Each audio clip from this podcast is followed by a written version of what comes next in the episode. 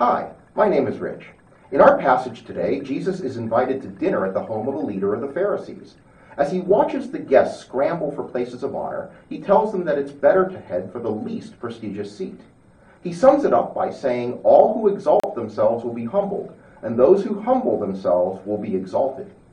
I think we have a tendency to hear this story in individual terms, as an indictment of our own desire for honor. But since Jesus addresses this story to everyone, he's pointing out how our actions affect one another. Those words exalt and humble simply mean to raise up or put lower.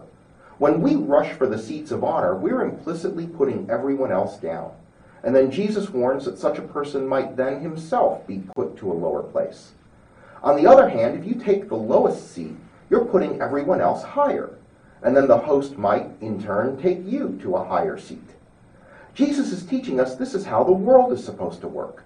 We can either be people who put each other down, or a community where we raise each other up. As we raise others up, so will we be raised up. If we build up others' confidence, skills, and self-esteem, we all benefit.